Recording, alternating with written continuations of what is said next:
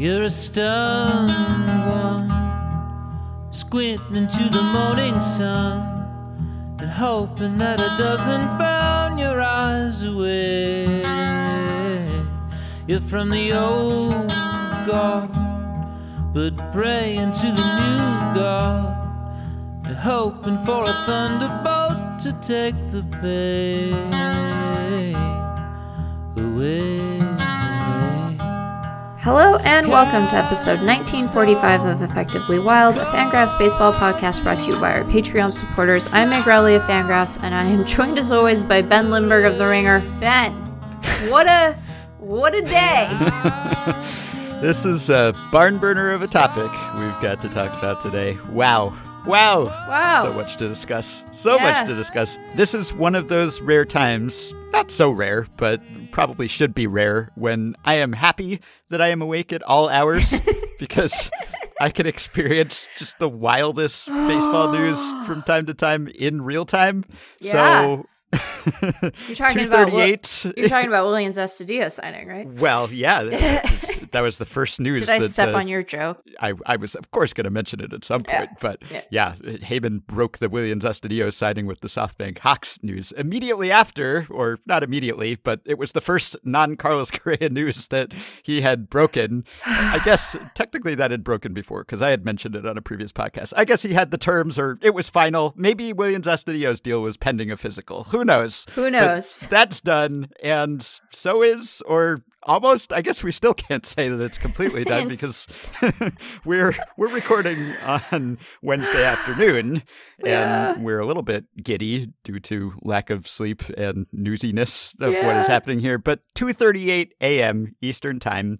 Here I was, just sitting at my computer, unsuspectingly, not expecting enormous news to break. And then Jon Heyman, good old Jon Heyman. The comeback kid. yeah, what this is, this is really a Jon Heyman redemption story. Yeah. That's what the whole Carlos Correa Yes. saga is. I'm, I'm so happy for, for Jon for restoring his journalistic reputation uh. here. When you stumble, fall back on what has worked for you before, which is reporting news about Scott Boras clients. so, 2:38 a.m. Eastern, Jon Heyman logs on and lobs a bomb. Just an absolute like sir, this is a Wendy's, just like it's the middle of the night. What are we doing here? Breaking Carlos Correa and the Mets have a deal $315 million, 12 years, just out of nowhere. and then, and then he just let that news simmer for 20 minutes or so. He just showed up, woke us all up, and then dropped this giant bombshell and just waited for a while. Just, you know, just made us stew and wonder what was happening and did he get hacked and is this another Aaron Judge situation before he finally followed up with additional details about what was happening here. But that 20 minutes, I think that probably beat the whatever many minutes it was that he tweeted that Aaron Judge was heading to the Giants. So this was just just a spectacular news cycle that is still ongoing here. What a turn of events. Carlos Correa, not a giant, but a New York Met, pending physical, which I guess we should say. You know, I think that it takes a lot for everyone who tracks baseball professionally and and you know for fun to be genuinely shocked, right? Like we Mhm. play at awe, I think a lot, like cuz Twitter in particular is a place for hyperbole. I don't know if you know Yep. this, but not Mhm. people aren't always like completely sincere in their phrasing on there. And you know, that's fine. That's fine. It's fine to to have a little uh a little a little sass, a little shock and awe on the side. But but rarely are we all like, "Wait, what?" And like genuinely genuinely mean it. Like genuinely just stopped in your Yep. in your tracks, you know? yes. Here are some of the here are some of the messages from Fangraph Slack. What the actual hell? What the f- same? Holy sh- like I yeah, there's been a lot of big news this offseason. There have been a lot of big surprising signings. The Oh, Mets have made many of them. Sure, and yet, yes. even so, even though we were primed for big news to happen and big Mets news to happen, this just uh, took us all completely by surprise. As seasoned veterans and people who are accustomed to baseball breaking news, this was just gobsmacking. Yeah, and when you you were your message to me about recording because to let everyone know like we had planned we had planned to record on thursday Mhm. and i woke up and one of the first messages i saw on my phone was you saying i guess we should record wednesday and i was like what could have possibly happened like Yeah. all of the all of the big guys are Right. off the board you know yeah, like there's we're nothing we're not doing an emergency pod for Nathan Eovaldi. Apologies to Nathan, but or you know, and I don't mean to disrespect one of the patron saints of the pod, but we're not doing that for Williams Astudillo either. no, you know, not even Williams. not even Williams Astudillo. I was like, you know, if it was Rich Hill, we can still talk about that on Thursday, Ben. yeah, you know, 22 of our top 25 free agents have signed. Mhm. Uh, You know, I, so I was like, what could it? What could it possibly be? And then my second thought was, oh no, maybe something like really grim happened. Like, Yeah. or maybe something grave was revealed by this, you know, medical concern with Correa. Mhm. I was like, are we going to find out that there's something wrong or life threatening? Like, is this about to be a really sad thing? And then I I flipped up my notifications and I started seeing all the ones coming from the Fangraph Slack, and finally, within that was a t- was a notification that like previewed the tweet from Susan Slusser confirming Correa to the Mets, and I was just like, I'm sorry, I'm going to do yet another show. I was like, what in the actual f- is going on? yep. yeah, it- was amazing. And I was working on a another baseball piece at the time, which is why I was up. I guess I'm usually up, but much like the Giants pivoting from Aaron Judge to Carlos Correa and then from Carlos Correa to no one, I Yeah. pivoted from one baseball blog to another and finished a Correa article as everyone woke up and went, "What?" And Yeah. that was one of the joys of being awake throughout this process was just seeing the successive like the time zones coming online Oh, and yeah. each just greeting this news with like complete consternation just totally flummoxed like i was hanging out in the effectively wild patreon discord group and every Oh, few boy. minutes someone else would show up and be like what What? is this a fever dream am i awake now is this real life so it was just really kind of incredible And then like every like you said, every successive like detail that has come out has just made you go, this is shocking all Mhm. over again. Like so I didn't read I hadn't read this piece. I didn't read it yet. I hadn't read it yet. I can't even talk. Tom Verducci wrote about what inside Carlos Correa's chaotic flip from the Giants to the Mets. Hmm. ben, he was dressed for the press conference. He was Yeah. dressed. He was ready to go. He was walking out the door. He had picked out. I mean, this part I don't think is in there, but you imagine Carlos Correa like standing in a hotel room in San Francisco and he's like looking amongst, you know, it was probably convenient for him in some ways that he was going to the Giants and now to the Mets. This all works, but he was probably like, I have orange ties, right? I used to play for the Astros. So like I Yeah, still have some orange ties. Did I pack my orange ties? Which of the orange ties should I, you know, should I use here? Which one is going to give the best impression? Which one is the most giantsy, right? Like what is the most giant or a giantsy orange tie that I have? And then he probably looked at his phone and I bet he also went, "Oh, what the f-? I, again, this is me like writing a little play. I don't know if he was looking amongst Mhm. orange ties, but that's what I imagined. But he had, he was there. He was like in the jurisdiction, you know? Yeah, yeah. Dress for the job you want, not the job you have, I guess. No, this was very much a, a remember where you were when you found out this news. I guess that's where Carlos Correa was. Yeah. I was sitting at my computer, which I guess is where I'm usually sitting and when I find out about things, which is not all that exciting, but it was still exciting in the moment. Really, really amazing. And gosh, we can break down all aspects of this, or at least all aspects of it that we know, but this just kind of came out of nowhere because generally when a free agent signs somewhere and this was what more than a week ago Yeah. that he had signed that deal or, or that it had been reported that they had come to terms and Right.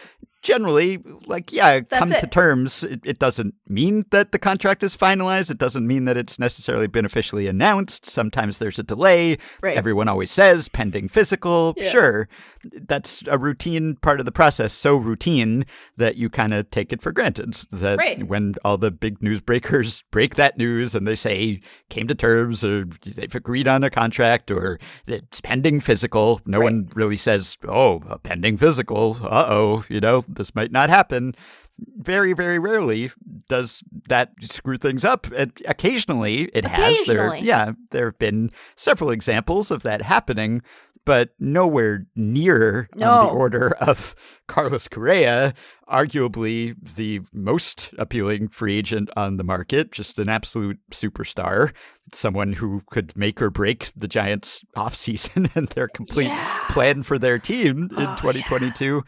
That kind of deal gets done when it's said to be done. Yeah. You know, when when you get past the Aaron Judge is heading to the Giants or whatever stage, like when when Passan and and Rosenthal and all the rest roll in and confirm, Right. the I's are not dotted, the T's are not crossed, but very rarely do they not get dotted and crossed. And so no one had conceived of anything like this happening prior to Tuesday morning when Well, and sorry, I'm going to interrupt you. And particularly when this guy just signed a free agent contract last year, right? Yeah, last too, off right. season. Like he has just been through and stuff happens in the course of the Mhm. season, right? You know, like he he was on the injured list for a little while because he got hit in his little fingy in addition to the COVID stuff. So like, you know, something could have happened, but he had he he passed muster like a year ago and Yeah. then proceeded to have a healthy, a relatively healthy, mostly healthy season. right. And so, yeah, you're right. We normally sit there and say, eh, it's going to get done to the point that, like, we don't generally even write pending physical into copy because it's No. like, Mhm. it's just going to get done. yeah. And then it didn't.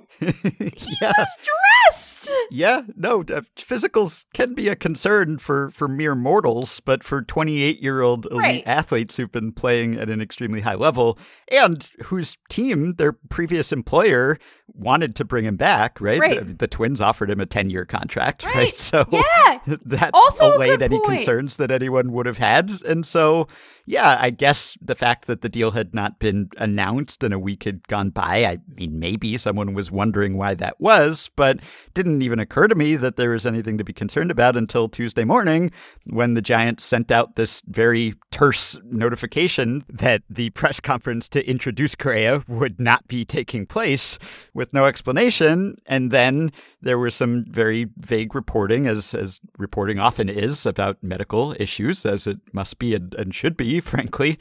And very vague reports came out about how there was some kind of concern that had surfaced in the medical, and the Giants were waiting for a test of some sort, and no one was completely clear on what the issue was, though it seemed not to be the back problems that had plagued him Right. some years ago. So we were all completely in the dark. And even when that was going on, I didn't really think there was any real reason to suppose that Carlos Correa would not be a giant. No. I mean, maybe there would be some kind of renegotiation, although Scott Boras doesn't like to do that, or No. they would eventually come to terms, or it would turn out to be just some small thing that wasn't a big issue and they would put it behind them.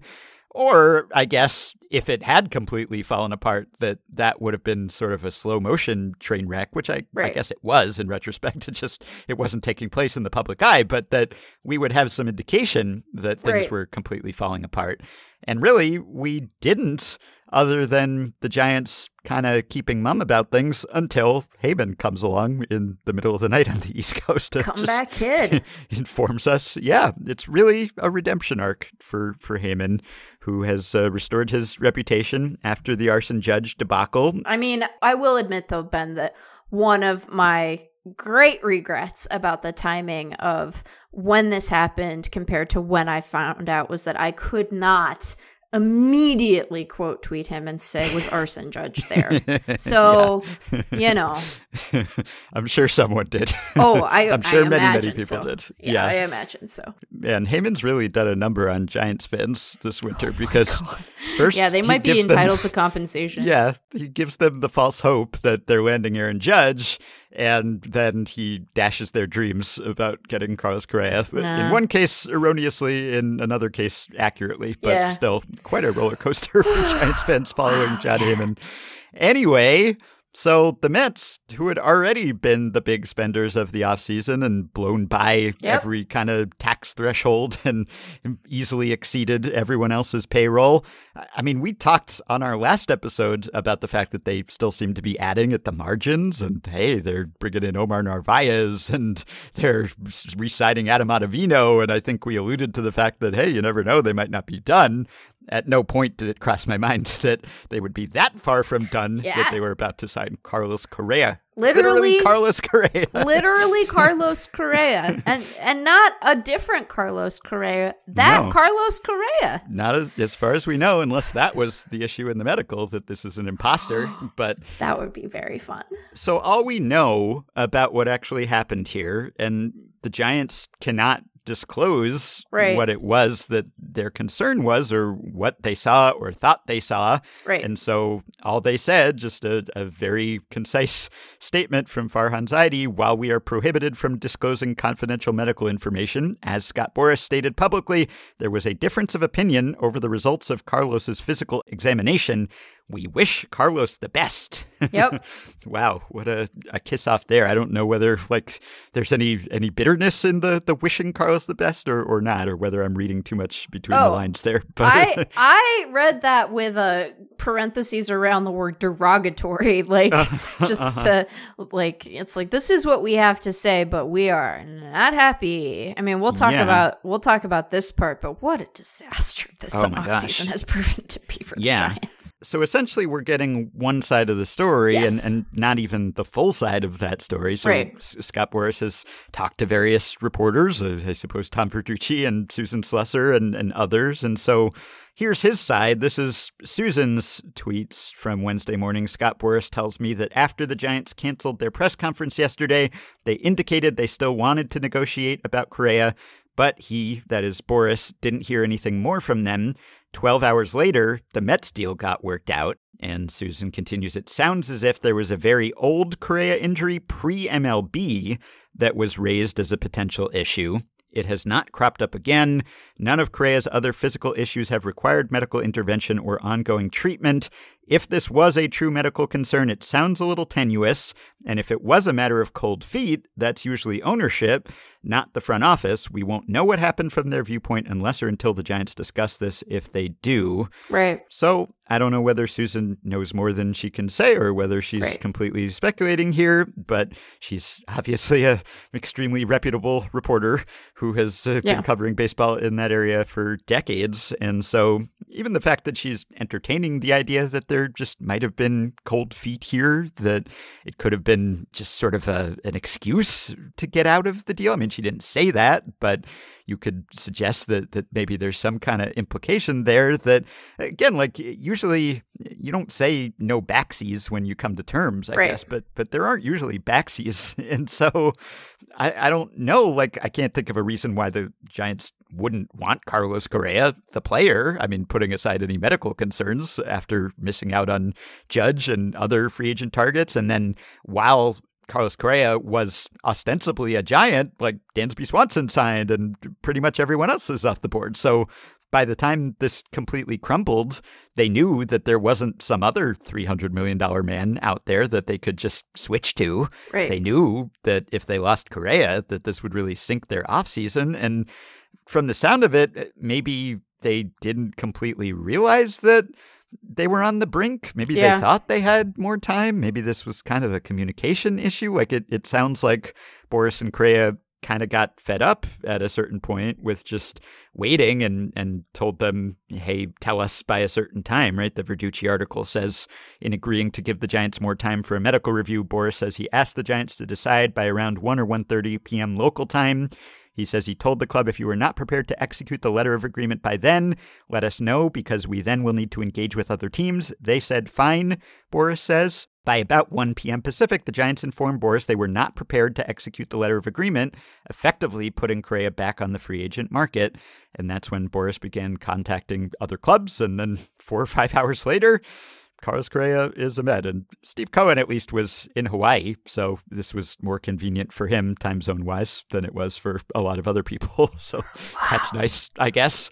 Wow. But man, so I, I don't know whether the Giants fully realized that they were at the point that that this could all completely fall apart so quickly. Like obviously the Mets had been negotiating quite a bit with Carlos Correa before the Giants came to terms with him, and so they were just able to pick up that thread again. But I mean, man, he had changed his Twitter header to Oracle Park. Yeah. That's as, as close to official as it can get. So maybe they just didn't realize that it would happen so fast, or maybe they were willing to live with that. But I just, I don't know whether this was just sort of a, a, stated reason and they actually had other reasons for wanting to get out of this or agreeing to it, or whether they saw something that just legitimately concerned them. I mean, if, as Susan's saying, it was some sort of pre MLB ailment, it's it's hard to imagine how that could scuttle yeah. this kind of contract because he's had like half a Hall of Fame career since then, and and he's been fairly healthy for the past few seasons. Obviously, you have to do your due diligence when you're committing to someone for 13 years, so it's possible that something that hasn't cropped up could once you get into your 30s and that that would be relevant. So I, I don't want to discount the idea that there was something that was a legitimate cause for concern, right. but man, you better be sure that it's really a problem if you're going to let right. this kind of thing fall apart. Yeah, I, I, yeah, I, oh my gosh. I, right, because the thing of it is, they needed an impact signing. They needed yeah. that by their own admission, right? It's not like, and they haven't backtracked on that, so I don't want to imply that they have, but like they said, we want to, we want to upgrade this lineup and we want to do that in a way no disrespect to Mitch Haniger, but it is more substantial and certainly longer term, yeah. right? No concerns with Mitch Haniger's medical somehow. yeah, I, I know that people have made that joke and I get yeah. it, but also like he's not going to be a giant when we're no, middle aged. So that like, is true. You know, yes. in fairness there. So there's there's like that piece of it that I just think is very like it's just disaster. It's calamitous, right? Because if they had known that they were going to miss out on Correa. If they had known in fact, going in that they were going to miss out on Judge and Correa, I would imagine that the rest of their offseason proceeds differently than it did, which doesn't mean that all of a sudden, like Carlos Rodon isn't a Yankee, right? But I imagine they would have tried to sort of push their chips in financially other places and it's not like the rest of the division stood still. And even if you're discounting the Dodgers relative to last year, which I think is appropriate to do given their departures and the lack of sort of one to one replacements that they've made, like the Dodgers are still good and the Padres got a lot better, right? Yeah. Maybe the Padres have like a spare middle infielder that they want to just ship. San Francisco. certainly they do. Yeah. yeah. And and you know, Ben Clemens made this point when he wrote this up for us today after he and I got done exchanging shocking wow in Slack for like 20 minutes, but you know, this deal with Correa was made with an eye toward more than just 2023. And we can't evaluate at this moment in time how losing him and sort of effectively having a sort of whatever team in 2023, you know, what that is going to end up meaning for 2024 and beyond. Like, we don't know yet because there's a whole other offseason that will occur between this season and that. And maybe they'll make big impact signings. Maybe we're all going to be sitting here a year from now being like, you know, it it really sucked at the time, but I'm sure they're really glad that like they have Shohei Ohtani now, right? Like there sure. are, there mm-hmm. are ways in which a year from now this can read differently for the you know 2024 20, and beyond picture when it comes to the Giants but they still aren't going to have Carlos Correa, which is a bummer, even with uh, whatever medical concerns they might have about him. And they aren't assured those signings, right? Whereas this one was like a bird in the hand, you know, mm-hmm. and a really good bird, right? Yeah, it was a good bird. bird. Yeah. And Mhm. now there's one fewer good bird. So Yeah. it's it's kind of calamitous for them. I don't want to necessarily be in like the blame assigning part of that because I think you're right that there is a scenario here reading the coverage that we've gotten so far where like they maybe did not appreciate in a way that isn't like negligent the the sort of jeopardy that they were in, right? That Mhm. they did not have a an accurate understanding of the precarity of their situation. And, you know, because there historically has not been a Steve Cohen to contend with, and that these deals, even when there are issues, tend to like you can work it out, right? You can find your way to something, particularly when it's not even, you know, it's not even Christmas yet. Like, it's not like opening day is tomorrow or anything like that. But it does make this off season really read differently. It it's one Mhm. thing when you have anchored your free agency period with one of the if if not the best guys and then you have signed complementary pieces around that you know particularly on the pitching side where you're good at maximizing guys. Right now like they have a roster where if they do everything you have to feel like the ceiling on it is 90 wins right? Like even if they get the very most out of every possible piece like Yeah, everything would have to go right. I, I Everything think. would have to Yeah, go I right. mean, yeah, even with Correa, I, I don't a think lot had to go a- right Yeah, they wouldn't have been a division favorite, No. but they, they would have been a much more solid wild card contender. right Without Correa, I don't know that I even see that happening Right. necessarily. Like this is probably, I guess, good news for say the Cubs or teams Right. like that who are trying to aim maybe for that third wild card and, and maybe won't have to worry about the Giants as much. But yeah, they're not like they're not better than they're not better than the Padres. They're not better than the Dodgers. They're not better than the Cubs. They're not better than the Brewers. They're not better than the Cardinals. They're not better than the Phillies. They're not better than the Braves. They're not better than the Mets. That's enough teams where they're not better than that they're just sitting at home in October. yeah, yeah. You know? I mean, I can't believe that this happened, I Ben. know it's amazing. It's yeah. amazing. Yeah.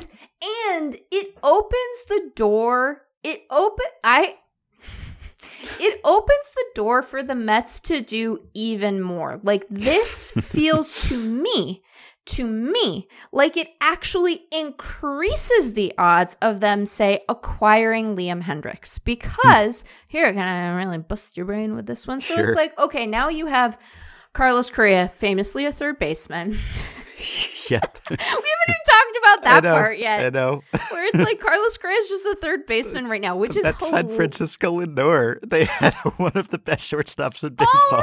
already amazing, right? okay, Uh. so now now they get to do all kinds of fun stuff because they have Correa at third, which means that they get to use Escobar in a utility role because Lindor is just gonna play shortstop. yep. I can't believe this team. McNeil stays where he is. They have versatility with him into the outfield. And now they can look around and they go, well, what else? What else do we want to just continue to build this super team? And they're in a position where if they wanted to, and I'm not saying that they will do this, but if they wanted to, they could say, okay, we got Brett Baty, we got Mark Vientos, and we have Ronny Mauricio. Which of those guys do we like the best that we want to keep around from a depth perception? And the ones that we don't, they're highly regarded prospects. They might be able to be leveraged into other pieces, like, say, Liam Hendriks, who the Mets have apparently expressed interest in. I'm not saying that that's what they're going to do, but it's just like.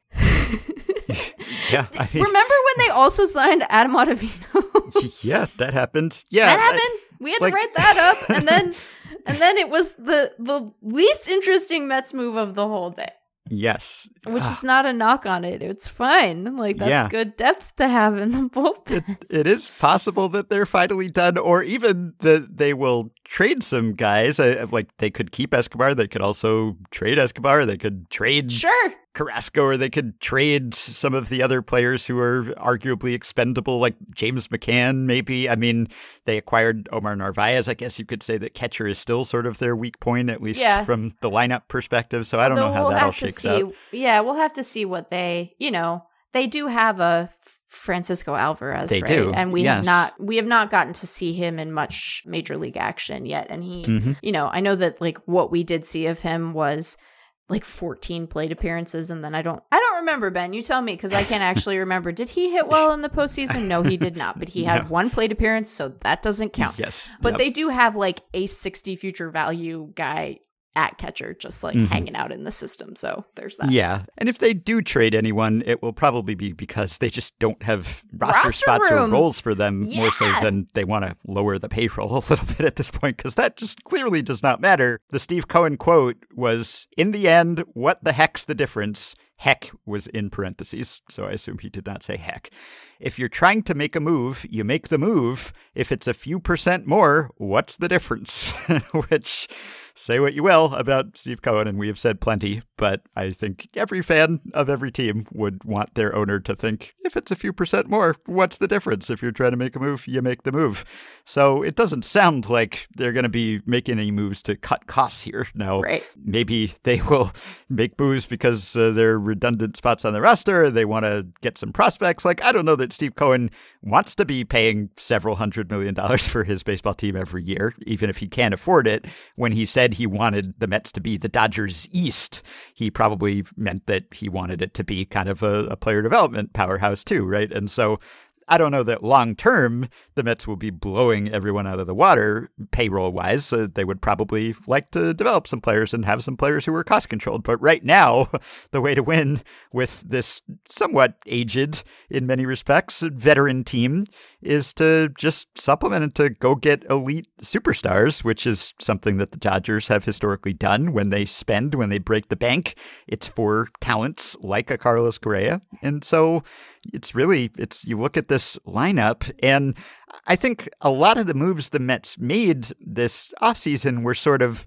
lateral or replacing or re-signing guys, right? Yeah. So like yeah, they spent a lot of money. They brought back Brandon Nimmo, but Brandon Nimmo was already on the team. And you could say the same about some of the other guys that they re-signed, like Ottavino, right? And then other guys they signed maybe to replace someone who was kind of an equivalent, or even like Verlander. Well, Jacob DeGrom left, and then they went and got Justin Verlander. So Right. really exciting that they got Verlander, but tempered somewhat by the fact that they lost an ace. And, you know, they go get Kodai Senga and they get Jose Quintana, and, and that's great. But they also lost Chris Bassitt and they lost Taijuan Walker, right? So some of those moves, it wasn't like they were taking their 101 win team from last year and just adding to it without subtracting anything.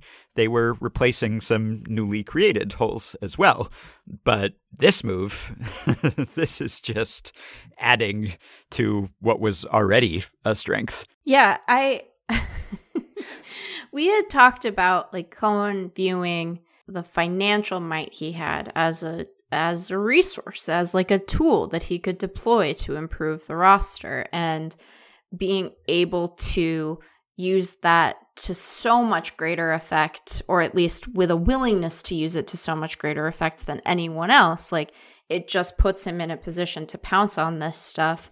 I, I think you're right that they probably don't want to pay like this much for a team every single year, but it seems very clear that they want a World Series. He wants a World Series, and he's willing to sort of put the resources behind it to do it. And I've seen, you know, of course, when stuff like this happens, even even more than when we originally talked about it, there are people who are worried about what it means. What does Mhm. it mean, Ben? Like, what does it say about the game when you buy a championship? And I guess to that, I would say, like, if them using their money isn't part of the bargain, then why do we let billionaires own baseball teams, right? if they're Mhm. not going to do this part of it, make it a public trust. We maybe want to do that anyway. But, like, it seems backward to me. It seems to be a, a bad bargain for fans if the only people to reap financial reward from billionaires owning teams are billionaires, right? Let the fans reap those rewards. I wish they were maybe distributed more evenly, sure.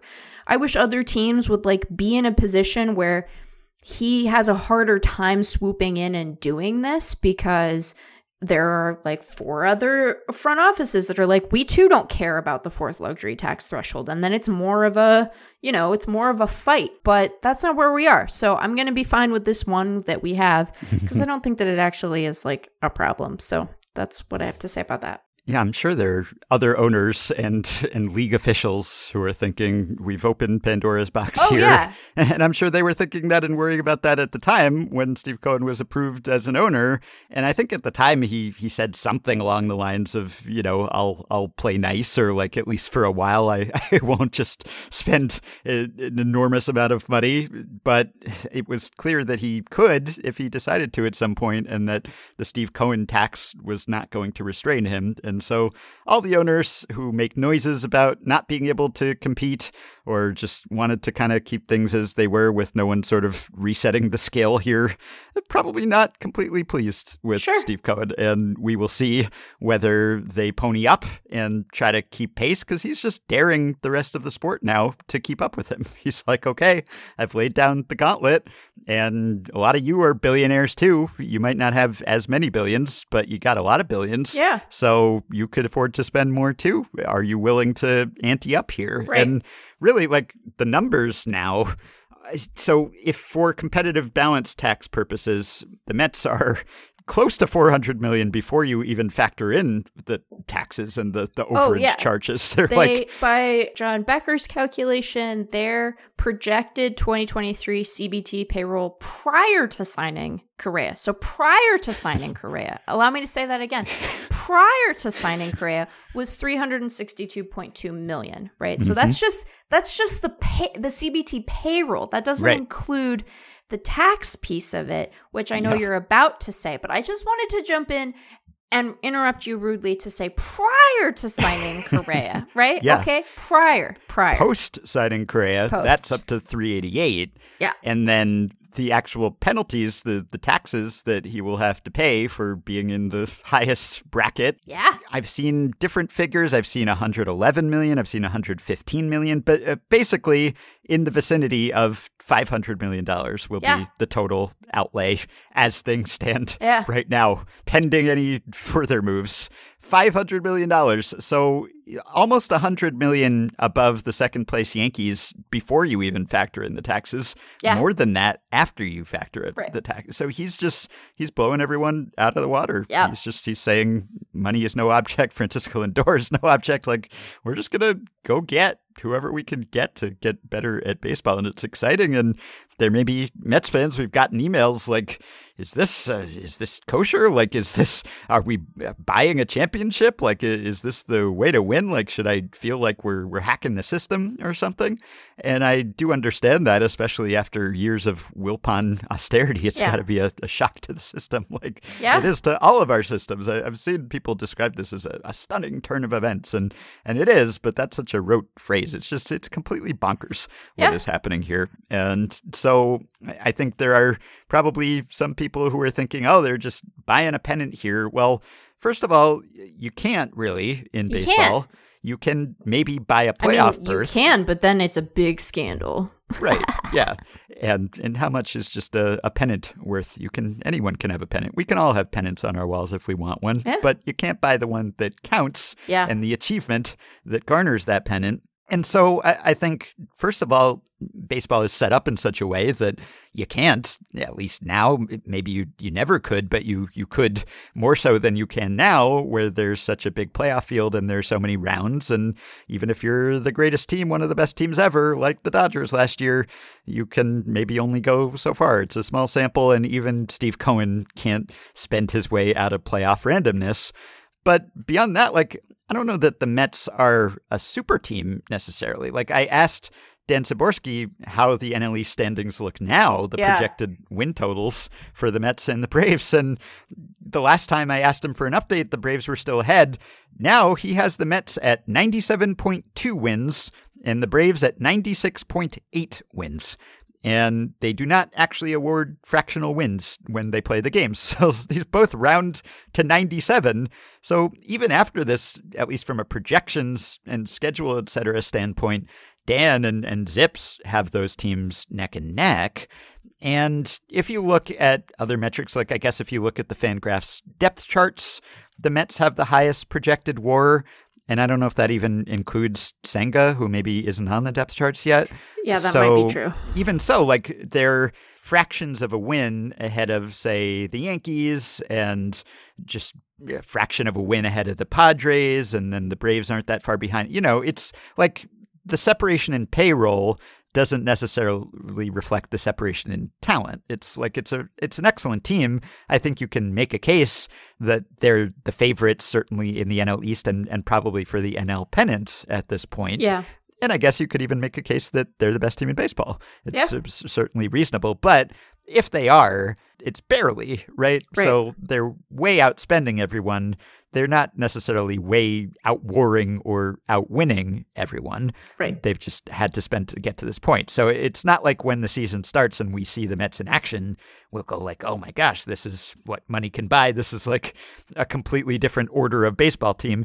It's it's just a very good baseball team. Like uh, the rotation is excellent, but also very old, and there's a risk factor there. Sure. And look, there's some other nitpicks you could make and weaknesses pending any further It's just it's a really good team, and the lineup is just fearsome. I mean, other than catcher, I guess, just like top to bottom, this is really and and even catcher could turn out to be just fine. So this could be the best hitting team in baseball. The Mets are are moving the right field fence in slightly at Citi Field this coming season. So between that and this lineup, it's going to be fireworks all season. This was already a good lineup, and now adding what they've added to it, it's just it's going to be fun to watch this team.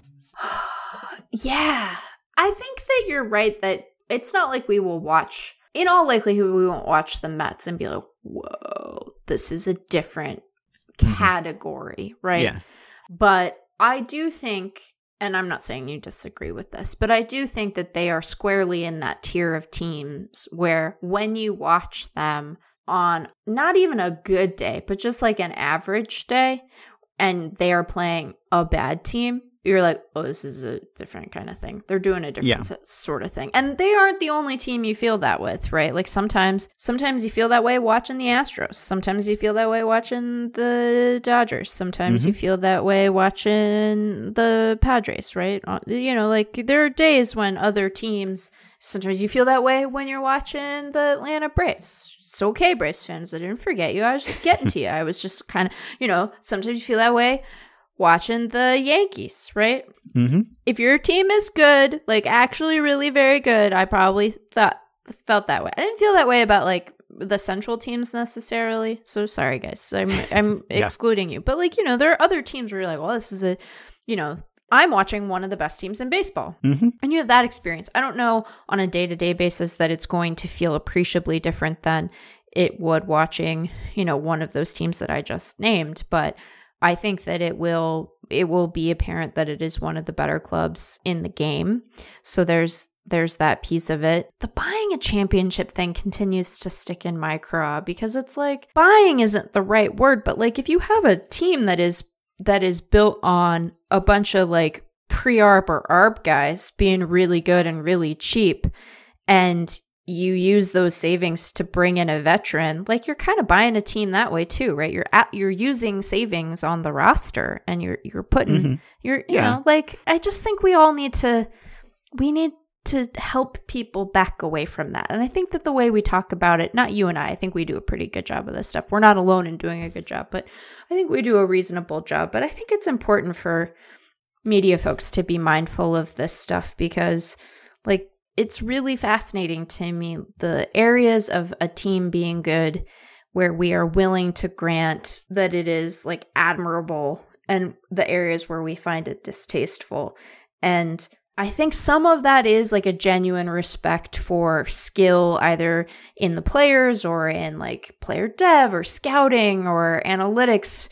But some of it, I think, is just mistaking cheapness for virtue. Mm, Yeah, I, I I think, think we there's want a bit of both. Yeah, Yeah, it's, it's definitely it's it's partly not- like yeah. playing GM and and trying to be efficient and win the dollars per war competition, right? I I think there's also something to be said for the fan experience of just watching a team coalesce Sure. in the way that, say, a, a drafted and, and developed kind of team does, where you're following these players as they're drafted and as they come up through the system, and you get to see them blossom and mature, and they do it in your team's uniform, and they do it as a unit, and they have relationships, right? And Yeah. you get to follow the narrative arc of that team and of that championship core. So there is a certain satisfaction to that Sure. that I think is is a bit different from if you feel like, and I'm not saying the Mets are this, but if you feel like, oh, we just we signed a bunch of mercenaries who have no attachment to this team or this city, and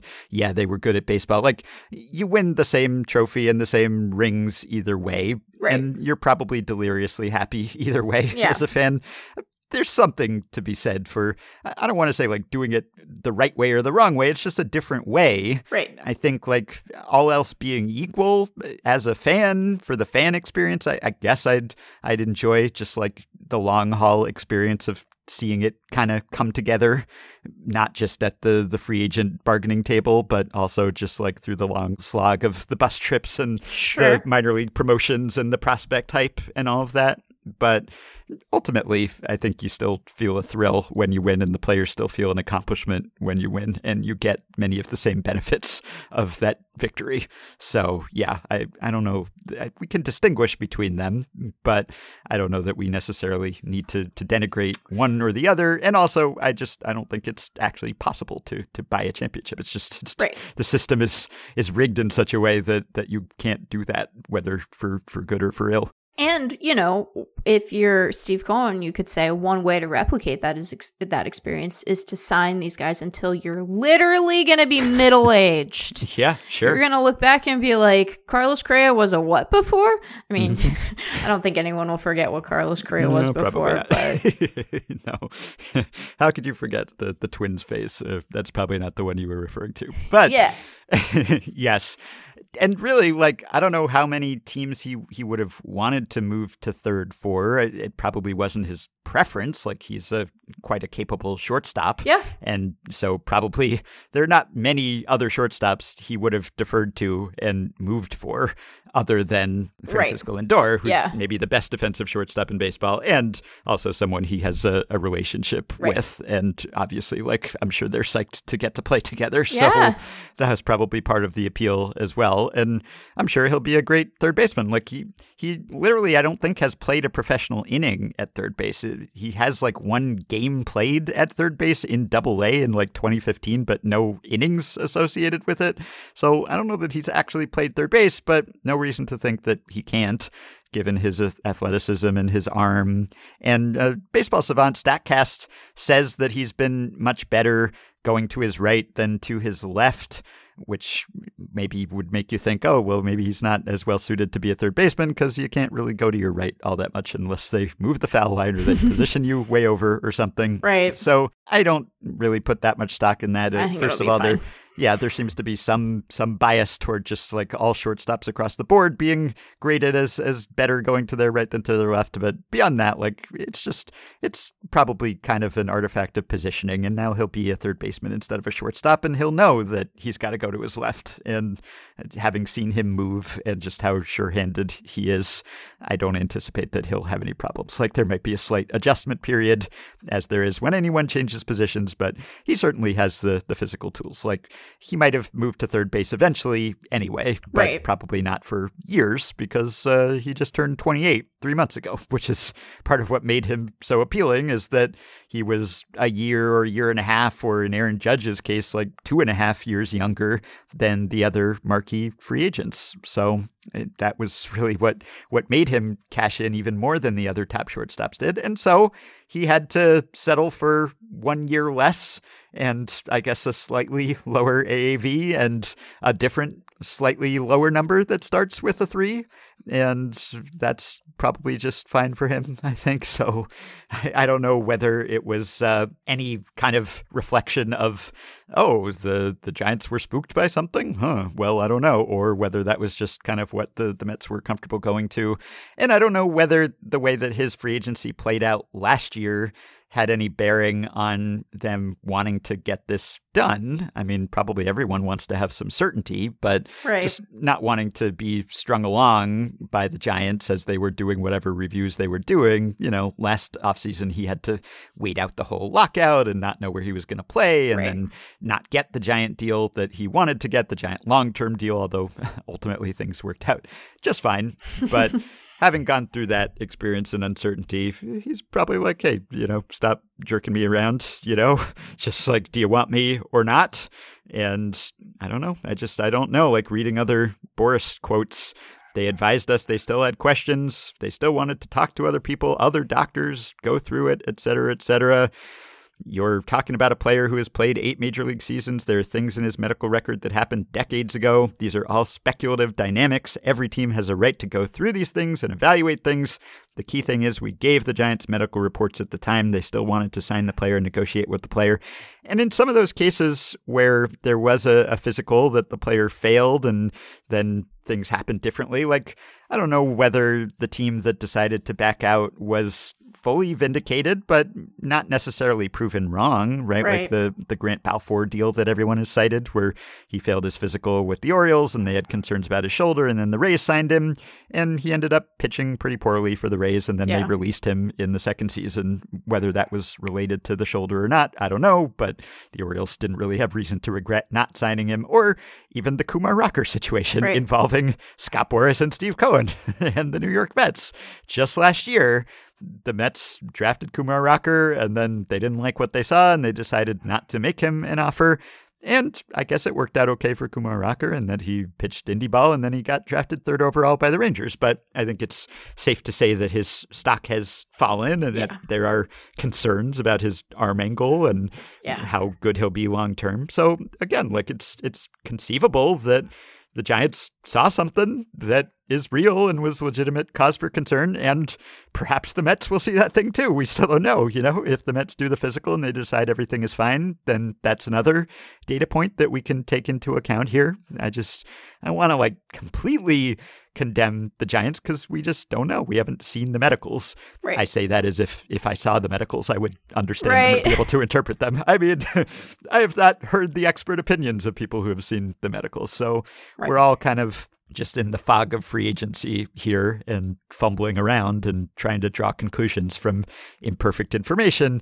All we know is that the Giants really, really needed Carlos Correa, and they're way worse off without Carlos Correa. Yeah. And so, like, it better have been something legitimately concerning in order to make them say no, or at least just not be very proactive or diligent about this, too. Especially if they were just like, if they thought they were going to continue to negotiate and Yeah. that they still were interested, but just like weren't in communication. And again, this is all coming from Boras, but if they just did not make the interest clear enough or were not in kind of constant communication enough that Boras and Correa felt like this was still going to come together and that they wouldn't need to start talking to other teams. I mean, either they dropped the ball or they were prescient and they escaped some sort of commitment for a player who ultimately would have uh, not produced the way they wanted him to be. And it'll be years and years before we know which it was, if we ever know. Right. Yeah. I mean, I think that the the tricky thing about assessing that is going to be that because we aren't going to know the particulars of, you know, I know that Boras seems to have indicated this like prior to long past issue as the one that kind of came to the fore, but you know, because of the nature of injuries and the lack of insight we have at this juncture, like even if something happens with Correa in this season or a future season, our ability to sort of one to one it to what f- caused them to have concerns in Yeah. San Francisco is pretty limited, right? Because we're not, it seems unlikely that we're going to get a lot more detail around this stuff. And what detail we will get will be kind of one sided, right? It's going to Mhm. come from his camp in all likelihood. And so it's going to be hard for us to to really have a satisfactory answer there, I think. Yeah. They got close enough to schedule the press conference and He and was still, dressed. yeah, and still have it scheduled the day of. So it's What? not Yeah. like unless this is one of those situations where you like get yourself into some situation where like you just get deeper and deeper into it, and at every point you're like, I could get out of this still, but then uh, you realize it's too late, and then you end up with like a runaway groom or bride situation where it's like I probably should have said something before now, before I'm leaving someone at the altar and all the guests are here. So uh, like I don't know. I don't know whether the concerns surfaced at the last second and, and that's why they called it off, or whether they were kind of thinking these things all along, but but hoping or believing that their concerns would be allayed in time to introduce their new prize acquisition. It's just it's very cryptic. So it's just could not be a more sensational time for something like this to happen. How much of this all happening is just a result of the proximity of his opening presser to the week between Christmas and New Year's? Mm. right? Because like I know that they want to get these deals like finalized. They want it because you got to like move on with your off season and you want to start planning and you want the nice picture, right? And you want to put the jerseys in the pro shop. Mhm. Man. Emma Baccellieri had a tweet that is just gonna haunt me for the rest of my days, Ben, which is a terrible thing to say about a tweet, but she tweeted about an hour before we started recording Move over, baby shoes. There's a new set of short story in town Correa Giants jersey never worn. Oh, yeah.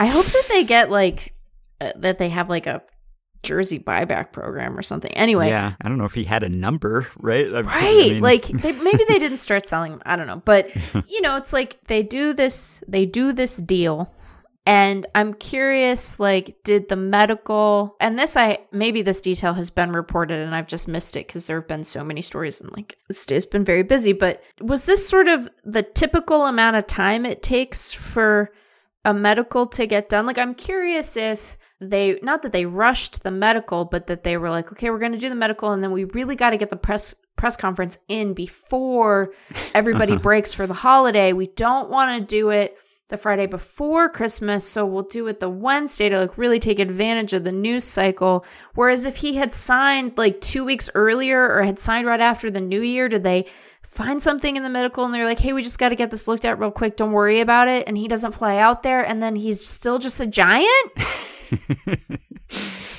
yeah. Is it the fault of Christmas? Yeah. Maybe the Grinch stole Correa. I don't know. Oh my God. And the timing also, just in terms of like the battle for attention in New York, I'm sure this was, of course, completely coincidental. But the fact that this broke right, on the day the that day as Judge. the Getting, Yankees were introducing Aaron Judge or reintroducing Aaron Judge, like, oh, Aaron Judge was officially named captain. Gee, that's great. Pat the Yankees on the head. Nice, nice news you got there. The Mets just swooped in and stole Carlos Correa away from the Giants. Like, that's the bigger headline. So, if uh, you're sort of someone who has been accustomed to the Mets playing second fiddle to the Yankees, whether spending wise or results Yeah. wise or just attention wise in a major media market, that is no longer the case because uh, they are just stealing the Yankees' lunch money now. I mean, like the Yankees in any other city, any other year, like bringing back Judge, signing Carlos Rodon, re-signing Anthony Rizzo, this would be like, hey, all right, great offseason. You guys spent a lot. You you got some superstars or kept some superstars. That's exciting too. But they just happened to do it in an offseason when the Mets have spent $800 million and counting in future payroll commitments and are bringing Carlos Correa when everyone wondered whether they were done. So that becomes the biggest news of the offseason, not the biggest player who signed, literally. I mean, Yeah. like, yeah, it's- and literally that's true, Yes. right? Mhm. How many times have we made some variation of that joke this I mean, offseason? like it's just you know it's it's ripe for the picking Mhm. can i say can i say something about the judge captain thing and i want to Mhm. so like i am famously not a yankees fan and i don't want to disrespect the particular customs of an of a group of people to which i am not a member and i understand this is like a sacred thing but i don't understand it. It is a it is a it is a custom that is that is foreign to me. I mean, like I understand what a captain is, and I understand that like he uh, Jeter was the captain, and then there was a long period, a, a captainless period Yeah, where interregnum, an inter captain. I don't know. yeah, uh, where you know the ship was just being steered by who knows, you know, yeah, like it rudderless was. roster. Yeah. Yeah, but um, I want to, I want to be happy for all of you who find this gratifying, and I also, I don't get it particularly, but that's fine because it's not my team, you know, it's not my favorite group of guys, Mhm. but the solemnity with which it was treated, Yeah, it's pretty silly. As a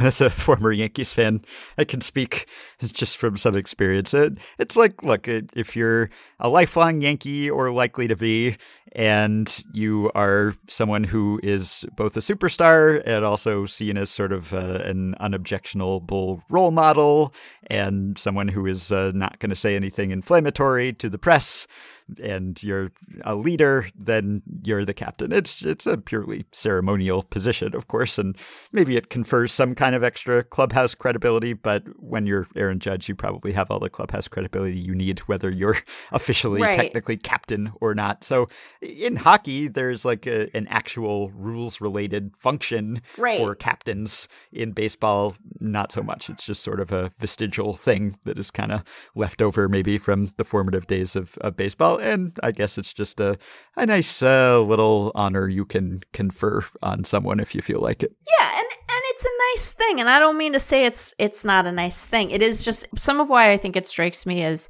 I'm like I don't is because there's like there's the, the gravity of it, right? Gravity of Yes. it, and then Oh, they're well, like. everything with the Yankees just has to be. Well, you but know? and then this is the thing. It's like there's the gravity of it, and then there are like a hundred retired numbers. yes. you know, you guys are gonna have to start putting asterisks and little wingdings on the back of the jerseys at some point here. And and a Yankees fan would tell me, well, the reason there are so many retired numbers is because of the storied history of the franchise. Until I say, you know, fair, fair counterpoint. That's a fair counterpoint to me, Meg. But also sometimes the the gap in vibes is just kind of Yeah. funny. But yeah, I was like, part of it too is me being removed from New York as a media market and so not being in the day to day of Yankees and also being tired this morning because like people were like, oh, Jeter's here. It's going to happen. And I was like, were there managerial rumors attached to him or something? And I was like, oh, right. The captain thing. Captain. yeah. Captain. Changing of the guard. Is yeah. there a patch? Do you get a patch? Jeter actually, he was uh, wearing a, an un-Yankee like level of facial hair. I don't know that that would have flown when he was captain. Like it was, it was beyond scruff. It, it was scruff, I guess. It was beyond five o'clock shadow. oh. So uh, maybe Yeah. it's now that he is no longer captain, like Judge He has can really up the pass mantle. the. Tor- this is another indication he has passed passed the torch, Right. Right, Yeah. because he's got He doesn't have to shave every day because uh, the responsibilities, the weighty responsibilities of being the captain no longer lie heavy on his shoulders. Yeah. So if he wants to not shave today, that's okay. Yeah. Oh man, I am exhausted, Ben. Yeah, this was really something. I mean, Steve Cohen's the captain now, I guess, of, of New York when it comes to attention in a baseball context. Yeah. So, oh, man, can't believe that that happened. It is so it it's shocking. It is a, Mm-hmm. a stunner, you know? And now I feel like we have to not use that word in headlines for a while, right? We need Yeah. to we we're done for a stretch with stunner and shocker and I know, because cuz I mentioned in my piece, like Jeff Passan used the word staggering to describe the Mets payroll prior to Correa. Right. Again, before Carlos Correa, without Carlos Correa. So how do you go up from staggering? well I went, I went with stupefying, Ooh, which stupefying I, is I good. think is is uh, slightly higher on the mountain, uh, like the hierarchy of uh, expressing surprise. Yeah, but- but, like at a certain point, you're like, you know, if you are crushed under a big rock, um, Mhm. uh, if you put another big rock on top of it, it's like, well, yeah, it's technically heavier, but you've already been crushed by the big rock, so it's like, again, it's a matter of degree and not category. Yeah. So you know, it's like, uh, I think it's man, I can't believe it. I. I, I just want to, I want to say. I'm gonna. I don't believe in jinxing, Ben. I'm not a Mhm. jinx heavy person. It's like it's very magical. But I want to say the following, which is that I have primed us to have to cut in with a true emergency pod, like on Christmas Day, with my what could possibly be bigger. So I just want to say to Jerry and AJ, get any ideas, you guys? Okay, Mhm. somebody go lock those two in a closet. Right, remind them that they like their families. Somebody do something. You know, Yeah. take their phones away. Don't try to top this. This can't be topped. It can't be topped. and I Famous know last you words, but and you might try, but y- you don't want to trade Fernando Tatis Jr. right now, AJ. His value is the lowest it's ever been. So don't don't do that because it would be a bad time. Mhm. And Jerry, I know you keep saying it, but you don't actually have that much left to trade. So don't Mhm. try that either. You know, stop it. You're not Yep. getting Bryan Reynolds. You know, Yeah. No, this is uh, the actual embodiment of the the Onion headline from 20 years ago about the Yankees ensuring that they win the pennant by signing every player in baseball, right? I mean, Yeah. it's it's not quite that, but uh, it's about as close as we're gonna get. And Steve Cohen, when he purchased the team, he said if we don't win a World Series in the next three to five years, I'd consider that slightly disappointing. And it'll be three years come next November when the Oh, World Series wraps up. So this is uh, the price he'll pay to avoid slight disappointment, I suppose, and to inflict large disappointment on other teams. I mean, I, I feel bad for the Giants fans, but this is tremendous content. Just like, oh just, I mean, Carlos Correa under cover of darkness. I would watch White Lotus season three. That's just like Steve Cohen sipping martinis and signing Carlos Correa in the middle of the night on the East Coast. So, just so much happened here, and I guess we have discussed it. yeah. I'm afraid to look at my phone. I know. You know, I'm afraid to, Ben. So Mhm. here we are. Wow. Yeah. Wow. Really something. Well, I hope you've all enjoyed our enthusiasm for this subject. And uh, the last uh, thing I want to say, this is unrelated. I think we've have we exhausted our our Mets Correa Cohen content. It's really just the Yeah. gift that keeps giving. Yeah, I mean, we already did almost a full episode on Cohen's payrolls, like and the Yeah. high range and the Mets versus the Orioles at the bottom, and what does this mean for baseball and the long term implications. And little did we know Little did we know. Carlos Correa was going to be a Met also. Met, so a new a New York Met. I Ben, I uh, said to other Ben today how sad I was that I had already used the shruggy eh face Mhm. picture of Correa for his piece about very long deals because it would have been perfect for this, but I'd already used it. So then I had to do him doing a thumbs up. I had to be like thumbs up. Correa, mm-hmm. you know? So. Yep. What if Ben, you know the only other thing that could make it wilder? You know what? And I don't think it'll happen to be clear. I don't think it'll happen. But what if he failed his physical with the Mets? kn- well, yeah. I, what if there's he fails his Mets physical? I- at, at that point, yeah, I mean, you would almost worry about Carlos Correa, but also, I think Andy Martino said that there could be a grievance if they Oh. were to back out of the deal because Cohen has already discussed it on the record. So I don't know if Oh. he's he's locked himself in at this point, or if he'd have to pay another fine for uh, dealings that aren't completely legal, or, Yeah. or what. Anyway, I, I, he might look, just view that as the cost of doing business. All we have to look at as precedent is his entire pr- prior financial career. yeah, there's a bit of a track record there, Yeah. but yeah, uh, hopefully this will not linger for for weeks. But I'll be there if uh, Heyman breaks any news at, Oh, at two thirty eight on Thursday or Friday. We'll see.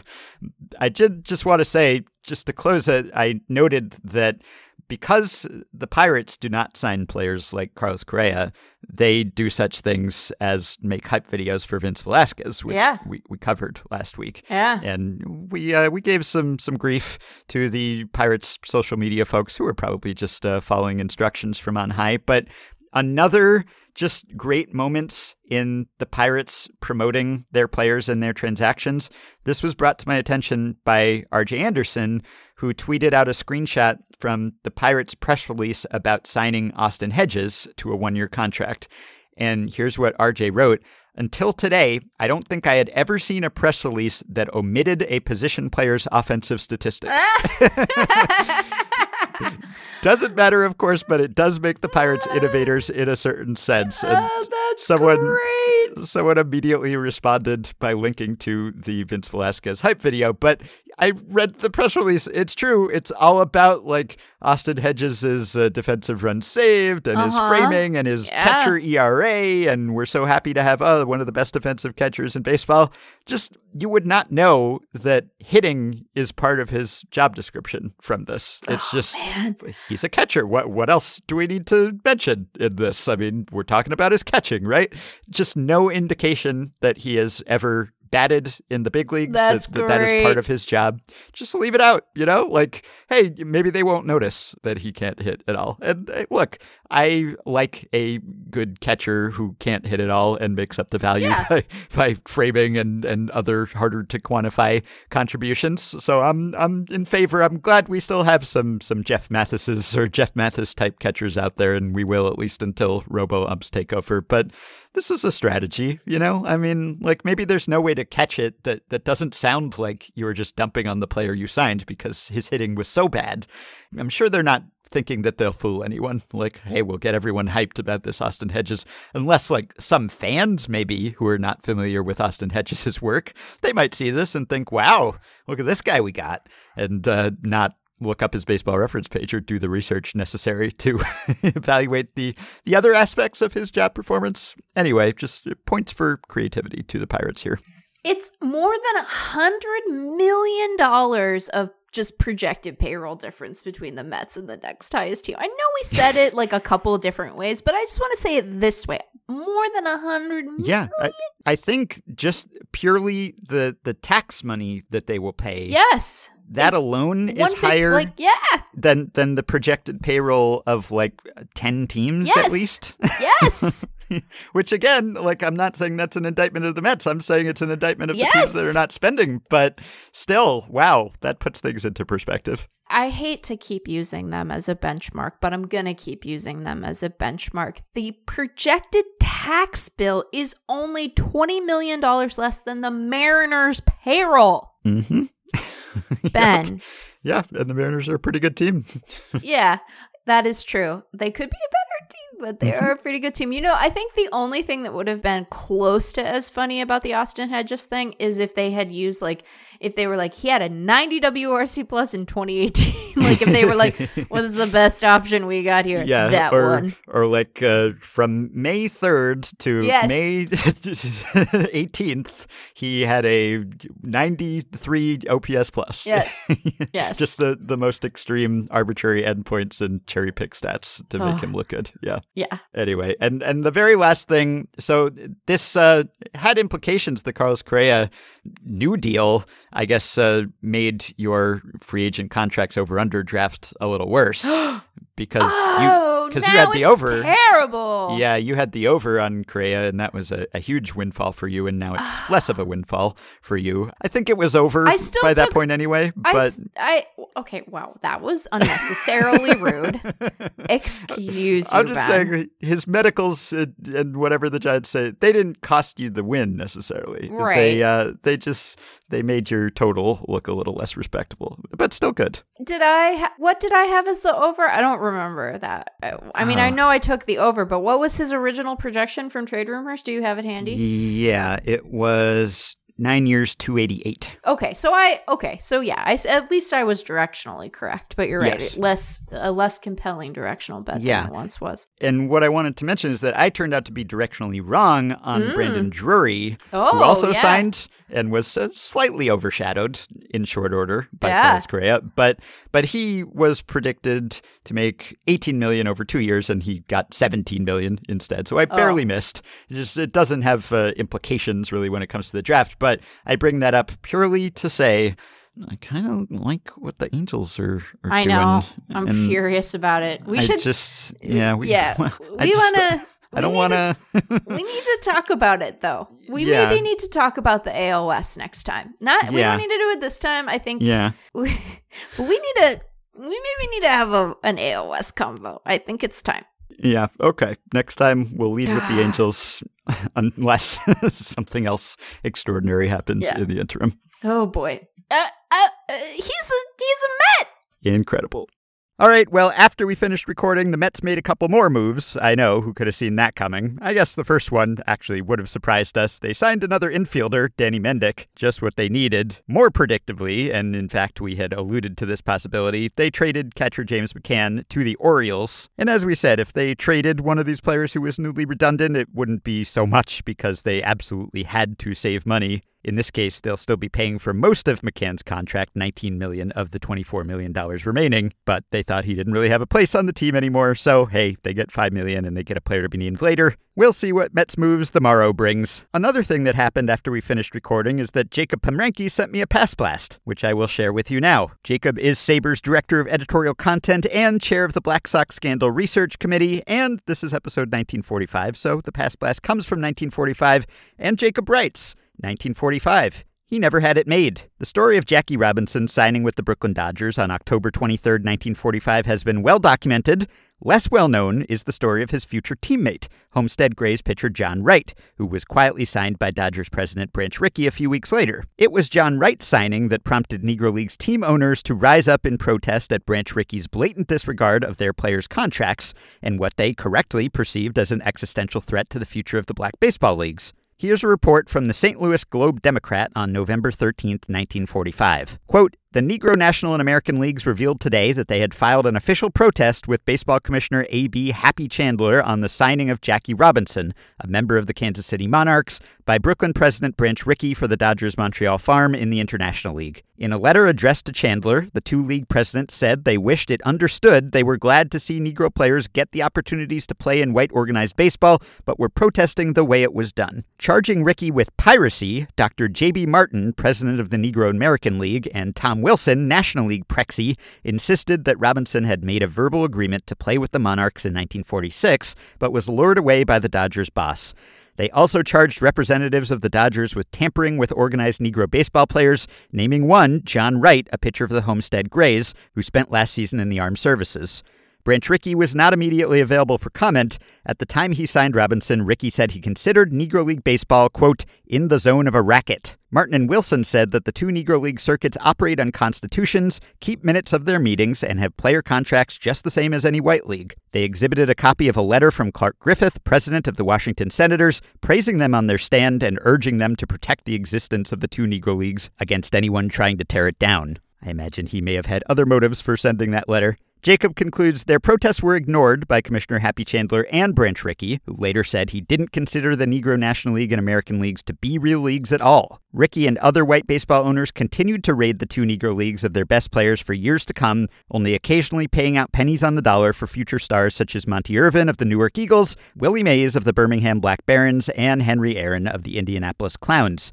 The Negro National League folded in 1948 and the Negro American League limped along until 1960. Meanwhile, John Wright was assigned to the Montreal Royals with Robinson in 1946, but he struggled to adapt to the white minor leagues and was released by the Dodgers in January 1947, three months before Robinson was called up to Brooklyn to make his historic debut. I'm glad Jacob chose to highlight this one because, as much as Branch Rickey is deservedly celebrated for being the one to give Robinson a chance, A, he did have other motivations besides just the moral rectitude of breaking the color barrier, and B, there was a cost to that. And obviously, he didn't go about it in a way that showed great respect for the teams and leagues he was poaching these players from. You can support Effectively Wild on Patreon by going to patreon.com slash effectivelywild. The following five listeners have already signed up and pledged some monthly or yearly amount to help keep the podcast going, help us stay ad free, and get themselves access to some perks. Greg Knapp, Mitchell Kral, Michael, Emily Ross, John Ayers, and David Specht. Thanks to all of you. Patreon perks include access to the Effectively Wild Discord group. There really is no better place to be, no better baseball community when something wild like the surprise Correa signing happens. Just smart, informed commentary and also passionate and amusing. So, everyone, consider becoming a Patreon supporter to join the Discord group and to get access to monthly bonus episodes, plus playoff live streams and discounts on merch and ad free Fangraphs memberships and more. It makes makes a good gift for that special Effectively Wild listener in your life. Or you can treat yourself. You can also contact me and Meg via email at podcast@fangraphs.com or via the Patreon messaging system if you are a supporter. You can rate, review, and subscribe to Effectively Wild on iTunes and Spotify and other podcast platforms. You can join our Facebook group at facebook.com slash group slash effectively wild. You can follow Effectively Wild on Twitter at EWPod. You can find the Effectively Wild subreddit at r slash effectively wild. Thanks to Dylan Higgins for his editing and production assistance. We will be back with one more episode before the end of the week. Talk to you then. Oh, all the words I should not know. Those doctors wrote on me. Swell up and thrum their syllable.